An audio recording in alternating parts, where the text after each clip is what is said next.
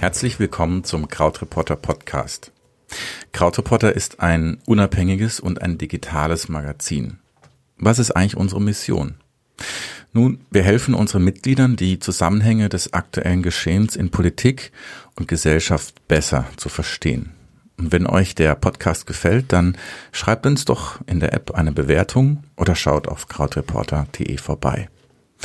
Heute habe ich einen ganz besonderen Gast, Philipp Daum, der seit ein paar Wochen als Textchef bei uns arbeitet. Was es bedeutet, diese Aufgabe in unserer Redaktion auszuführen, wo Philipp bisher gearbeitet hat und mit welchen Kniffen Schüler ihren Aufsatz besser machen können. Darüber sprechen wir jetzt. Hallo Philipp. Hi, grüß dich.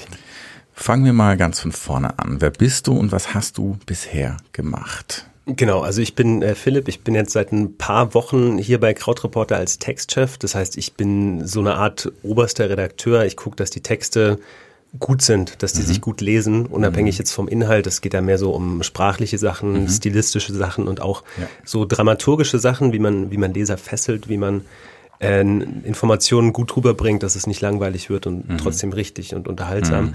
Und äh, davor war ich ähm, bei der Taz am Wochenende, also der Wochenendausgabe der Taz, ähm, ja. als Redakteur. Ja, das ist ein Print, ne? das ist kein digitales Magazin wie Krautreporter. Genau.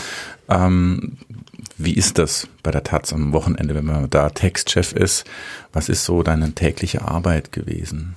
Also meine tägliche Arbeit war nicht so anders als hier bei Krautreporter. Mhm. Ähm, ich war betreuender Redakteur für, für zwei Formate bei der Taz am Wochenende. Mhm. Also ich war da auch Textchef, aber das war eher so ein Job, den wir manchmal hatten. Da ging es darum, dass ein oberster Textchef sich die gesamte Ausgabe angeschaut hat. Das, was ich normalerweise so durchgehend gemacht habe, war, ich habe da zwei Formate betreut. Die Taz am Wochenende hat relativ lange Stücke. Mhm. Also die sind einfach länger als in der täglichen Taz. Mhm. Und es ging da um so eine politische Reportage, die ich betreut habe, so eine Doppelseite vorne Sterne und die sogenannte Wien-Geschichte bei der Tanz am Wochenende.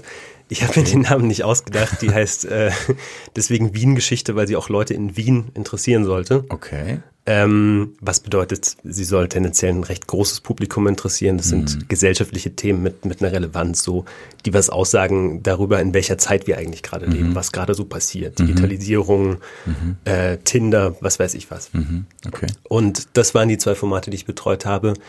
Das waren lange Geschichten, zwei bis drei Seiten Gesellschaft, Politik. Okay. Und wie läuft das ab? Wie stelle ich mir das vor? Du kriegst einen fertigen Text, der ähm, vom Autor fertig geschrieben ist und dann gehst du drüber oder bist du viel früher schon bei einem Text involviert? Wie ist das?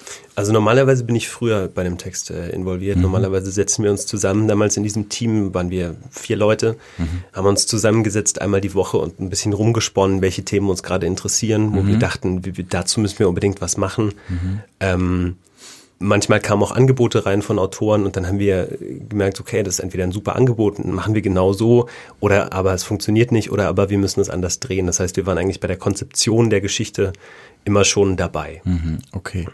Jetzt ähm, Taz am Wochenende ist ein Printmagazin, das heißt, wie ist denn das mit Deadlines? Ähm, irgendwann wird, wird Schluss sein und dann ist es wirklich egal, in welchem Zustand ein Text ist oder wie? Wie ist nee, das? also, also wir können ja nicht, also wir können ja nicht, wenn der Text nicht fertig ist, dann können wir den nicht drucken. Aber okay. natürlich ist es anders als Krautreporter in dem Sinne, dass du, wenn du, also die Zeitung erscheint halt am Samstag ja. und dann müssen wir da zwei Seiten haben und wenn der mhm. Text äh, sagen wir jetzt mal, in einem Zustand ist, wo er noch viel Arbeit braucht, dann heißt es halt Nachtschicht. So, mhm. da muss man das halt machen. Der Text ist auf jeden Fall, die sind okay, so, wenn mhm. die ins Blatt kommen. Die, also ich, ich hoffe, wir haben auch gute Texte gemacht und sehr gute, aber mhm. auch wenn jetzt mal ein Text dabei sein sollte, der aus irgendwelchen Gründen nicht so gut funktioniert, dann steckt man da halt noch viel Arbeit rein und macht den fertig. Okay. Hier äh, bei Krautreporter sind wir natürlich ein bisschen flexibler, weil wir auch ähm, Sachen äh, umplanen können, weil wir dann Backups haben und weil wir mhm. nicht so eine ganz strenge Deadline haben, dass Freitag 17 Uhr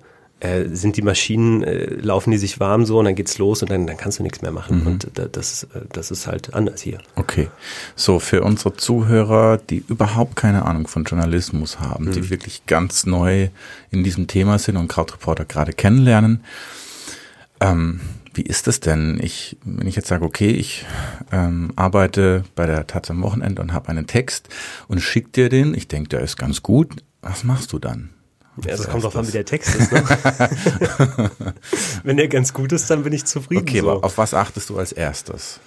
Also ich lese den Text einfach, mhm. ganz normal. Ich mhm. äh, versuche möglichst mir wenig dabei zu denken, weil man kann Texte natürlich auf eine sehr unterschiedliche Art und Weise lesen. So und als Redakteur liest man viel. Ja. Ich versuche, den mich in so eine Situation zu versetzen, wie jemand, der am Samstag am Frühstückstisch sitzt und da die Zeitung hat mhm.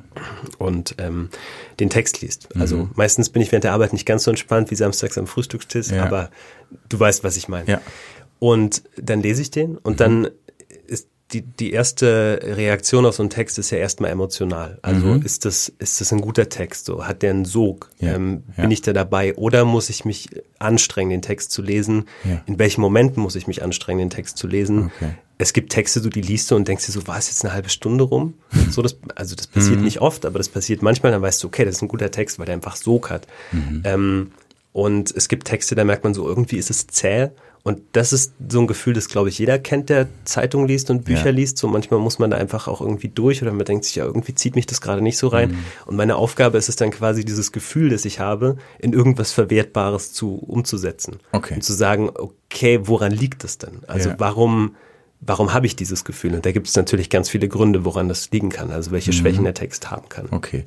Dann geht es mit deinen Kommentaren zurück quasi an mich als Autor. Mhm. Dann überarbeite ich das so gut wie ich kann, dann schicke ich dir es nochmal. Genau, korrekt? Genau, ja. Also so, das geht dann so hin und her. Also das sind genau, so ein paar Schleifen dann. Ne? Ja, genau. Also es mhm. kommt drauf an, äh, wie viel Zeit man hat, äh, ob du, ob man einen, ob man einen Termin hat, den man unbedingt einhalten muss, ne, weiß ich nicht, Jahrestag mhm. oder ob das jetzt einfach so ein großes Thema hat, wo man jetzt einfach raus muss mit der Geschichte, ja. auch wenn die jetzt vielleicht noch nicht hundertprozentig fertig ist. Also ich meine, wir schreiben ja auch keine Bücher, ne? Also ja. das, jeder Perfektionismus hat ja dann auch irgendwann mal Grenzen. Mhm. Aber es kann schon sein, also bei der Taz am Wochenende, wo ich ungefähr zwei Jahre gearbeitet habe, da ist es schon vorgekommen, dass ich einen Text äh, dreimal habe zurückgehen lassen. Also das mhm. dann wirklich die vierte, das war jetzt auch ein Extremfall so, aber mhm ähm, denn, dass dann wirklich in der vierten Version erst der Text kommt. Das ist natürlich, okay. das ist schon, also das ist auch nicht leicht für Autoren so. Das, ja. also, das ist mir auch unangenehm dann ab einem gewissen Punkt, aber ja. manchmal muss es gemacht werden. Ja, okay. Und wenn ich nochmal drei Schritte zurückgehe, wie wird man denn Textchef? Also du kannst, was ich verstehe, ist, wie man Journalist wird, wie man mhm. Autor wird. Wie wird man ein Textchef? Das ist ja ein Unterschied. Mhm. Ähm, wie, wie kommt sowas zustande? Ja, das ist so, das ist so, ist mir so passiert. okay. Äh, ich bin, bin da so rein äh, ge, geraten irgendwie. Okay. Ähm, also meistens schreibt man ja erstmal als Journalist so. Ne? Mhm. Das ist so die das normale Verständnis eines Journalisten ist halt jemand, der Texte schreibt oder Radiobeiträge oder Fernsehbeiträge ja. oder wie auch immer. Ja. Ähm, aber irgendjemand muss die ja redigieren. Und ähm, ich war auf der Journalistenschule vor ein paar Jahren, vor, vor fünf Jahren ungefähr. Und da gab es so einen Kurs, der hieß Redigieren. Mhm. Von, von Anne Bärbel-Köhle war das damals. Mhm. Die war äh, Textchefin beim Diabetes-Magazin, soweit ich weiß. Also es, ging, es war wirklich Ui. so ein Gesundheitsmagazin. Es ging, glaube ich, okay. um, oder Diabetes-Ratgeber. Diabetes-Magazin mhm. wäre auch ein Scheißname. Äh, Diabetes-Ratgeber. Und ich habe hab mir davon gar nicht so viel erwartet, äh, aber es war ein super Kurs. Also es okay. war ein sehr, sehr, sehr gutes. Äh, also ich habe da total viel gelernt, weil ich einfach ja. gemerkt habe, so okay, das ist ein Handwerk. Und wenn man einen Text kritisiert, kritisiert man nicht den Autor. Ja. Äh, und das ist natürlich psychologisch enorm wichtig, mhm. weil die erste Reaktion ist so, okay, ähm, ich gehe jetzt vielleicht einen Konflikt ein oder ich mhm. sage jetzt jemandem so, ey, dein Text passt nicht. Aber das heißt halt nur, na, der Text äh, braucht noch Arbeit oder der Text ist noch nicht da, wo er sein könnte. Mhm. Und ich fand das sehr äh, überzeugend und dann hatten wir da, hatten wir Kurse und haben uns gegenseitig redigiert und ich habe gemerkt, das macht mir total Spaß und das funktioniert mhm. auch gut. Ich habe sehr gutes Feedback bekommen mhm. und ähm, dann bin ich so ein bisschen über Umweg, ich hatte dazwischen noch einen anderen Job bei der Taz, bin ich da äh, zu, als Redakteur geworden bei der Taz am Wochenende und er hatte damit einfach viel damit zu tun. Und es ist, also ich, ich weiß nicht, irgendwie, ich, äh, das ist eine Arbeit, die mir sehr viel Spaß macht mhm. und eine Arbeit, die ich, glaube ich, auch ganz gut kann irgendwie mhm. und die mir liegt, weil ich da mhm. irgendwie so, so reingewachsen bin. Mhm. Und ähm, oft wird man dann gefragt, so fehlt dir das Schreiben nicht? Ja. Und klar fehlt mir das manchmal, aber ähm, abgesehen davon habe ich hier eine halbe Stelle bei Krautreporter, also ich komme zum Schreiben, mhm. das ist mhm. okay, aber Textchef ist einfach ein, ein, ein Bereich des Journalismus, der viel mit Handwerk zu tun hat wo man viel lernen kann, wo man sieht, dass man besser wird, wo man viel Feedback bekommt von Autoren, was einfach ja. ein großes Spaß macht, auch ja. an Texten zu arbeiten, solange bis sie wirklich äh, gut sind oder so gut sind, wie sie sein können. So mhm. darum geht's. Mhm. Das ist so meine Aufgabe. Okay. Ähm, wie bist du zu Krautreporter gekommen? Kanntest du uns? Kanntest du Leute? Wie war das? Also ich kannte Krautreporter. Mhm. Ich muss ehrlich sagen, dass ich Krautreporter, als es, als es gegründet wurde mit so einem großen Knall, als da ganz viele Leute dabei waren und, mhm. und Stefan Niggemeier und alle über Krautreporter gesprochen haben, habe ich das natürlich auch mitbekommen. Mhm. Und dann ist es so ein bisschen mir aus den Augen geraten. Also ich ja. habe das immer mal wieder gemacht, aber dadurch, dass es eine, eine feste Paywall hat und so, mhm. ist es natürlich auch so, man entscheidet sich dann entweder ganz dafür oder man kriegt so ein bisschen mit. Also ja. manche Texte im letzten Jahr habe ich mitbekommen. Es gab diesen Text von Christian Gesellmann zur MeToo-Debatte, mhm. der, der ja total durch die Netzwerke ging, so und total ja. viral ging, den habe ich mitbekommen. Und also mhm. Krautreporter ist mir immer mal wieder so aufgefallen und dann auch positiv aufgefallen. Mhm. Aber ich war kein total regelmäßiger Leser. Mhm. Mhm. Ähm, ich habe dann die Stellenausschreibung gesehen mhm. und dann habe ich mich beworben und so bin ich äh, hierher gekommen, also völlig unromantisch. Ja, schön. Ähm, ich würde gerne mal zwei Sachen vergleichen in wirklich ganz äh, detailgenauen Schritten, nämlich welchen okay. Text und welchen Text geht, welchen Weg geht ein Text bei der Taz am Wochenende hm. und da zu im Vergleich dazu, welchen Text, welchen, jetzt bin ich aber durcheinander, wenn ich einen Weg, ein Text bei Krautreporter geht. Ja. Den Vergleich, den kann ich nicht machen, den kannst nur du machen. Ja. Lass uns mal anfangen bei der Taz am Wochenende. Was ist vom, vom ersten vom ersten minimalen Entstehen eines Textes bis zum Print, also bis es wirklich mhm. dann äh, zu lesen ist, welchen Weg geht da der Text? Mhm. Also ich glaube nicht, dass die Wege so wahnsinnig unterschiedlich sind. Okay. Ähm, ich glaube, dass sich die Länge der Wege, ähn, also nicht ähneln, sondern genau das Gegenteil. Was ist das Gegenteil? Mhm. Die unterscheiden sich. Ja. Ähm, was daran okay. liegt, dass wir meistens in relativ großen, langen äh, Zeithorizonten bei der Taz am Wochenende gedacht haben. Okay. Ähm, wir haben bei der Taz am Wochenende die zwei Formate, für die ich zuständig war, waren relativ reportagedominierte Formate. Mhm. Das heißt, ähm, Reportage heißt, du bist dabei, wenn Sachen passieren. Mhm. Ähm, du, du kannst da nicht, äh, das, das führt einfach dazu, dass du äh, darauf angewiesen bist, dass die Dinge passieren müssen. So, also du musst mhm. da Sachen antizipieren. Also ich hatte mhm. mal einen, einen Fall von der Geschichte, die ich betreut habe. Mhm äh, von einer Reporterin bei uns, äh, von Elisabeth Kimmerle, die hat ähm, einen älteren Mann begleitet, der einen Schädel geerbt hat. Und das war ein menschlicher Schädel. Also es war ein Herero-Schädel aus äh, damals Deutsch Südwestafrika, also aus Namibia. Aha. Und der kam über seinen Großonkel in den Besitz der Familie. Der Großonkel war Missionar in Deutsch Südwestafrika. Okay.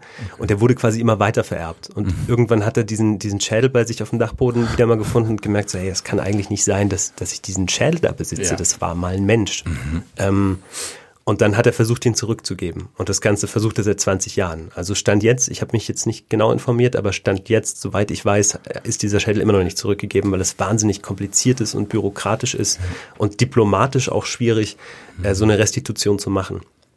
Und ähm, darüber hat sie eine Reportage geschrieben, die ich redigiert habe.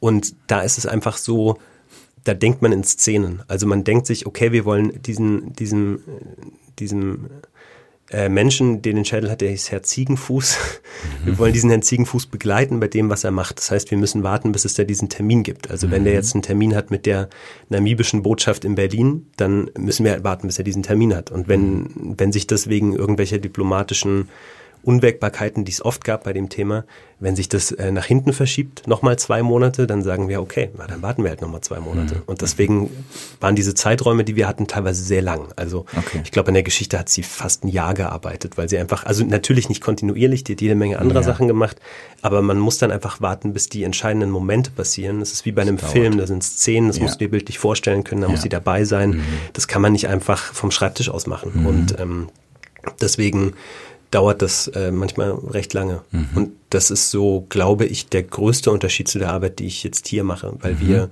bei Krautreporter weniger Reportagen haben, schon auch, aber mhm. der Schwerpunkt liegt ja auf Erklärjournalismus. Ja. Also verstehe die Zusammenhänge ja. und das sind Sachen, die man wo man mehr Kontrolle drüber hat als Autor, wann ja. man die macht, wie man die macht. Da ist man nicht so sehr abhängig davon, von äußeren Ereignissen. Okay. Dann ist das der Hauptunterschied. Äh, das heißt, ihr geht dann hin mit so einem Jahresplaner bei der Taz am Wochenende? Naja, wir sind nicht wirklich Jahresplaner, aber wir haben schon so ein paar Monate im Blick. Okay. Ja. Okay. Bei, bei uns bei Krautreporter sind es äh, Wochen. Also wenn, wenn ja. wir in die Zukunft gucken, dann eine oder zwei Wochen und merken dann, okay, wir müssen Gas geben. Ist klar, immer der mein, Fall. Ja, ja, logisch. aber nee, klar, wir haben ja auch, also wenn es jetzt irgendwelche Jahrestage gibt oder so, das schon auch, aber mhm genau, diese Reportagen bringen das eben so mit sich, dass man dann immer so fünf, sechs Geschichten hat, die so in der Mache sind, manchmal ja. auch mehr. Und die sind alle so latent äh, da irgendwie. Und dann verliert man sich manchmal auch ehrlich gesagt aus den Augen zwischen mhm. Autor und Redakteur, weil das einfach so lange Zeiträume sind, mhm. dass man dann manchmal echt so Telefonate führt, so, ey, wie, wie ist denn eigentlich mit dem Herrn Ziegenfuß hier? Wir, wir haben uns jetzt irgendwie ja. seit drei Monaten nicht mehr gesehen. Bist du noch an der Geschichte dran? Und dann, ja, okay. so ist es dann. Ähm was sind, was ist für dich ein guter Text? Das ist eine relativ große Frage. Du hast vorhin mhm. schon mal gesagt, Sog muss ja. ein Text haben. Ja. Was muss ein Text noch haben? Also Sog ist quasi dieses Gefühl, dass man, dass man äh, äh, dieses Gefühl, dass du einen Text einfach lesen willst. Ja. Dass du wirklich irgendwie, weiß ich nicht, wenn du im Bus sitzt oder so, dann verpasst du deine Haltestelle. Weil, weil du einfach wirklich wissen willst, wie es weitergeht. Das mhm. ist Sog. Und das ist das, was einen guten Text auszeichnet. Und das gilt nicht nur für Reportagen, das gilt auch für Erklärtexte. Ähm, es geht einfach, gute Texte haben eine gute Dramaturgie. Mhm. Also die ziehen dich rein. Das ist dieser Sog. Ähm, die vermitteln Informationen, ja. auf jeden Fall, aber das machen sie auf eine unterhaltsame Art und Weise und immer so, dass man, also im Idealfall, dass man denkt so, ich will jetzt weiterlesen und nicht, okay, jetzt wird's mir allmählich mal zu viel, ich, ich brauche jetzt mal was. Also es muss sich ja. diese trockeneren Teile, die es immer geben wird in, in journalistischen Texten, müssen sich einfach, der muss einen guten Rhythmus haben, der muss sich abwechseln mit, mit unterhaltsameren Elementen und es mhm. muss bei Erklärtexten auch einfach so geschrieben sein, dass es jeder versteht mhm. oder sehr viele. Mhm. Okay. Ähm, ich denke, dieses Sog-Thema ist deswegen vor allem wichtig, weil wir sind ein Online-Magazin, das heißt, ich weiß, dass sehr viele von unseren äh, Leserinnen und Lesern auf dem Handy konsumieren mhm. und da bist du ja permanent eigentlich wieder woanders. Also mhm kriegst eine Notification, äh, bist, ähm, keine Ahnung, angepinkt von jemand, willst selber irgendwie was twittern oder irgendwie teilnehmen. Es ist nicht wie eine Zeitung, die ich vor mir habe, die da ruhig liegt und die sich nicht bewegt und der Text sich auch nicht bewegt. Ist das richtig, dass deswegen im ähm, Online-Journalismus der Sog noch wichtiger ist? Das, oder ist es immer egal wo gleich? Naja, also theoretisch hast du schon recht, aber äh, es gibt ja viele verschiedene Arten von, von Online-Journalismus und mhm. Krautreporter hat ja nun mal den Vorteil, dass die Leute äh, wissen, worauf sie sich einlassen und das, also steht dann, da, ne? Hier mhm. Lesedauer mhm. 48 Minuten, mhm. viel Spaß. danach, danach weißt du alles über die neue Rechte, was es zu wissen yeah. gibt, aber das dauert dann halt auch ja, ein bisschen. Ja, ja. Und es ist ja völlig legitim, dass Leute dann auch mal aussteigen und sagen so, okay, jetzt bin ich da irgendwie seit 30 Minuten dabei und ich brauche jetzt mal eine Pause, muss was anderes machen. Mhm. Also es ist jetzt auch nicht so, dass ich jedes Mal enttäuscht wäre, wenn jemand aussteigt in einem Text. Ähm, genau, was ich sagen wollte, ist eigentlich, ähm, ich glaube, also Krautreporter sagt ja, es geht darum, Zusammenhänge zu verstehen und, mhm. und, und, und unsere Leser und Leserinnen äh, wollen es ja auch. Insofern ähm, lassen die sich ja schon ein Stück weit darauf ein. Und diese ja. Bereitschaft ist dann größer als bei, bei Nachrichtenseiten oder bei, mhm. bei Buzzfeed oder was weiß ich was. Also mhm. bei Sachen, die von kürzeren Formaten leben, so wie wir sagen ja von vornherein, bei uns kriegt ihr lange Texte, dafür mhm. sind es nur fünf die Woche, mhm. aber lasst euch darauf ein, es lohnt sich, weil mhm. dann dabei lernt ihr was und ihr lernt irgendwie die Welt besser zu verstehen mhm. und wir als Autoren lernen es auch, die Welt besser zu mhm. verstehen und ähm, insofern kann man da, glaube ich, eine größere Bereitschaft voraussetzen als jetzt bei anderen Online-Medien. Mhm.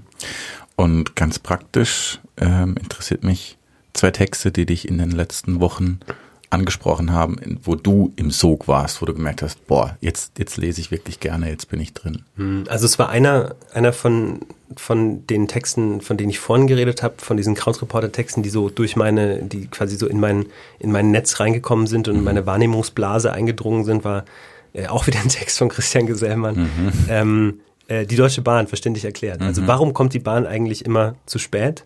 Und das war halt eine Situation, das war vor Weihnachten also vor ein paar Monaten und ich saß im Zug, als ich den gelesen habe. Ach, und äh, ich bin nicht, ja, ich bin nicht zu spät gekommen, der Zug ist super durchgefahren. Mhm. Das war diese Schnellstrecke Berlin-München, das war eigentlich sehr angenehm, aber ich meine, wenn man auf der Bahn fährt, kennt man das und mhm. ich, ich, war schon in, in, in, dem, in der Bahn in so einer Erwartung so, oh, das wird mal gucken, mhm. wie lang es heute dauert. Mhm. Und das war, das war ein super Text. Das war ein mhm. super Text. Das war einfach, ich weiß noch genau, dieser, dieser Schlüsselmoment, wo es irgendwie darum ging, ähm, hey, guck dir mal die Grafik an. Und das war die Zahl der, der Fahrgäste der, der Deutschen Bahn seit den 90er Jahren jetzt, bis jetzt, mehr als verdoppelt. Ja. Okay, und dann guck dir mal die Grafik an und das war die Zahl der Beschäftigten bei der Deutschen Bahn seit den 90er Jahren bis jetzt, mehr als halbiert. Mhm. Und dann dachte ich so, okay, ja, äh, klar, also mhm. wie soll das anders sein? Und dann ist das aber wirklich ein 30, 40 Minuten Text, wo man wahnsinnig viel über die Bahnreform lernt und über, ähm, also über alles Mögliche. Und mhm den habe ich wirklich sehr, sehr gern gelesen. So. Mhm. Also das war, das war so ein, so ein Erklärtext. Und dann ähm, zweiter Text, also es gibt, das ist jetzt nicht in den letzten Wochen, aber es gibt so, so einen, einen Text, ich habe einen totalen Lieblingsautor, das ist jetzt ein bisschen nischig, ehrlich gesagt. Mhm. Der heißt äh, John Jeremiah Sullivan, das ist ein Amerikaner aus, aus den Südstaaten, er kommt aus North Carolina, ist, glaube ich, in Kentucky aufgewachsen der schafft es meiner Meinung nach einfach sehr, sehr guten, diesen subjektiven Ich-Journalismus zu machen, der mhm. auch bei Krautreporter eine Rolle spielt, aber ja. so eine Mischung aus, aus Literatur und Journalismus trotzdem alles sehr, sehr gut fact-gecheckt und so, also jetzt kein Relotius-Problem. Mhm. Ähm, und der hat mal einen Text geschrieben über so ein christliches Rock-Festival, der mhm. hieß Upon This Rock, ist im, in der amerikanischen GQ, also in Gentleman's Quarterly erschienen, war auch ein wahnsinnig langer Text, also der ging sicher über 40, 50.000 Zeichen, also mhm. Lesezeit auch eine Stunde oder so, mhm. wirklich lange. Und der ist einfach ähm, zum größten christlichen Rock-Festival in den USA nach Michigan oder so, Mittlerer Westen gefahren und hat eine Reportage drüber geschrieben. Und was ich daran so toll finde an, an seinen Texten ist, dass er sich nie erhebt über die Leute. Also dass ah, er sich nie, nie mhm. lustig macht. Und das mhm. könnte man ja also, ne, Thema, das größte christliche Rockfestival. Ja. Und da hängen dann 18-jährige Jungen, die so für Jesus brennen und alles, das ist einfach, also da kann man sich ganz leicht drüber lustig machen und ich glaube, die Gefahr besteht auch ganz oft. Äh, aber das macht er nicht. Und mhm. ähm, er kriegt das einfach wahnsinnig gut hin, sehr liebevoll und warmherzig über, über Leute zu, zu, zu schreiben, wo man zuerst denkt, so, okay, das ist ja ein völliges Paralleluniversum und äh, mhm. äh, das macht er wahnsinnig gut. Und mhm. ich lese den immer gerne. Mhm. Aber das ist eigentlich mein Lieblingstext von ihm. Okay. Schön. Von mir.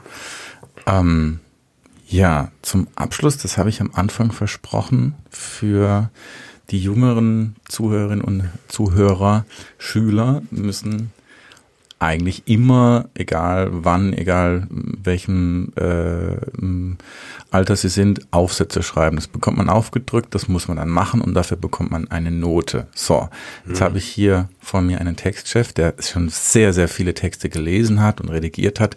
Was würdest du ähm, jemand mitgeben, keine Ahnung, fünf, Alter 15 muss einen Aufsatz schreiben über, soll sich was überlegen ja. und ähm, genau, bekommt eine Stunde Zeit. Mit welchen Gedanken kann man da reingehen? Was hilft einem dabei? Also ja, ähm, ich fand das, ich fand das total äh, schwierig in der Schule. Ich fand das, also mhm. dieses, dieses Gefühl so, Sonntagabend, morgen musst du einen Deutschaufsatz schreiben, das ist Sonntagabend, du hast das ganze Wochenende was anderes gemacht und ja. dich die ganze Zeit davor gedrückt und jetzt ja. ist es soweit und du kommst nicht mehr aus. Ich finde es furchtbar, das Gefühl. Ich habe das mhm. in der mhm. Schule nicht gern gemacht und auch jetzt, wenn ich Texte schreibe, kommt mir dieses Gefühl irgendwie bekannt vor. Also das hat sich nicht so richtig geändert. Ja. Ich habe, also wenn ich Texte schreibe, ich mache es ja nicht so wahnsinnig oft, aber wenn, dann schreibe ich meistens lange Sachen. Mhm.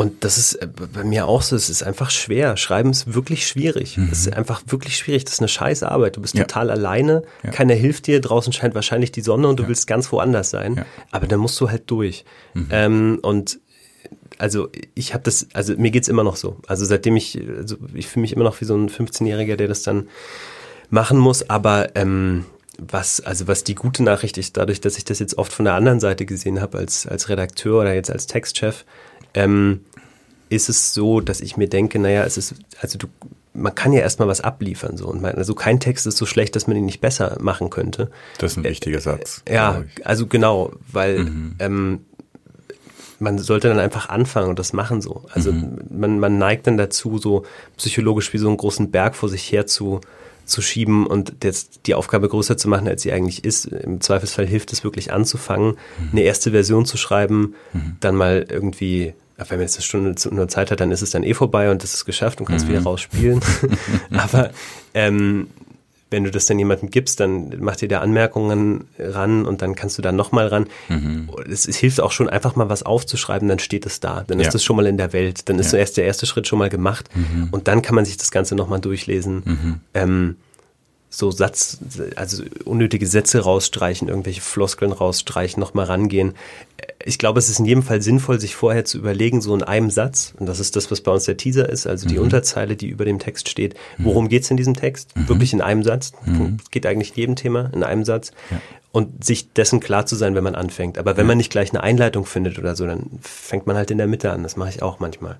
Echt? Und dann, ja, das kann passieren. Also okay. es, äh, es, ist, also ich bin beim Schreiben relativ unstrukturiert so. Also okay. als Redakteur nicht, aber beim Schreiben selber bin ich einigermaßen unstrukturiert. Okay. Aber wenn ich ungefähr weiß, worum es geht, ja. Ja. dann dann, wie gesagt, mir ist es total wichtig, wenn dann erstmal da was steht, mhm. dann, dann, dann geht's mir besser. Dann mhm. geht's mir einfach besser. Dann bin ich nicht mehr so verkrampft. Mhm. Und dann kann ich dann ran und dann macht's möglicherweise auch irgendwann mal Spaß. So. Mhm. Ne? Meistens nicht, aber irgendwann dann schon. Und man kann das machen so. Man kann die Anleitung auch am, am Ende schreiben. Es ist jetzt nicht, das ist jetzt nicht Text, Textbook-Style. Mhm. Also es ist möglicherweise ein schlechter Ratschlag, aber mir persönlich hilft es schon, äh, einfach weil es Druck rausnimmt. Mhm. Und es gibt ja ganz viele Leute, die sich in so eine Drucksituation begeben, wenn mhm. die Texte schreiben. Mhm. Ähm, genau, also was ich eigentlich nur sagen will, ist, man es ist nicht verloren, wenn man mal einen Text falsch anfängt. Kann man mhm. immer noch umbauen. Da kann man immer noch was machen. Da kann mhm. man, man kann sich ja auch selber redigieren. Das ist dieses Ding. Also bevor ich einen Text abgebe, ist der sozusagen auch in zwei oder drei Versionen schon mal geschrieben, weil ich einmal den ersten Text schreibe, der hat dann ganz viel Ballast, ganz viele Füllwörter, mhm. ganz viel Sachen, die nicht nötig sind, irgendwelche Gedanken, die mich irgendwo hingebracht haben, aber nicht mhm. dahin, wo ich wollte. Mhm. Dann streiche ich die zusammen, dann ist die zweite Version schon schlanker, dann ist die dritte Version noch besser, dann fällt mir vielleicht noch eine bessere Einleitung ein ähm, mhm. ein guter erster Satz und dann, dann gebe ich das ab. Also mhm. es ist nicht so, dass man den Text vorne anfängt und am Ende beendet und zwischendrin ist alles Gold und, ja. und alles und die Muse küsst dich und dann fließt das alles so aus dir raus, sondern es ist einfach ja. harte Arbeit ja. und Handwerk und deswegen fang an, weil es wird eh eine Weile dauern und dann ja. bist du halt schneller fertig. Ich kenne das vom Fotografieren. Mhm. Ähm, wenn ich äh, Zeit habe zum Fotografieren und rauszugehen, dann ist es manchmal auch schwer, so den Anfang zu finden. Ja. Weil ich denke, äh, man, oft ist es nämlich, glaube ich, das Hinderlichste ist das, was in meinem Kopf vorher drin ist. Ja. Also die Erwartung. Ne? Ja. Jetzt muss ich das genau. Foto, muss ich jetzt heute machen. Genau. Ähm, davon muss ich mich lösen und einfach anfangen. Ja. Und dann ist es ähnlich wie im Text, wie du es gesagt hast, dann komme ich nach Hause und habe, keine Ahnung, äh, 300 Fotos gemacht, von denen ich weiß, mhm. mehr als die Hälfte fliegen eh raus. Aber dann setze ich mich dran, schmeiß raus, kürzen, raus, raus, raus. Kill Your Darlings ist im Prinzip, weiß ich nicht, ob es das im Journalismus auch gibt. Ja, ja, auf jeden auch. Fall. Genau. Und da muss man sich halt auch lernen, von zu lösen. Genau. Und das, was am Schluss stehen bleibt, das ist dann aber auch okay. Darauf bin ich dann auch stolz. Und ich nehme an, so, das Prinzip ist ähnlich bei guten Texten und auch ja. beim Aufsatz. Ja, ja, oder? absolut. Also in so einem Text äh, stecken ganz viele Sätze drin, die nie erschienen sind. Ja, ja. Okay. So, die sind dann halt mal weggesäbelt worden ja. von dir selber oder von, von Redakteuren, aber dann kommt man sozusagen zu dem, zu dem Stoff, der wirklich wichtig ist, mhm. zu der Essenz.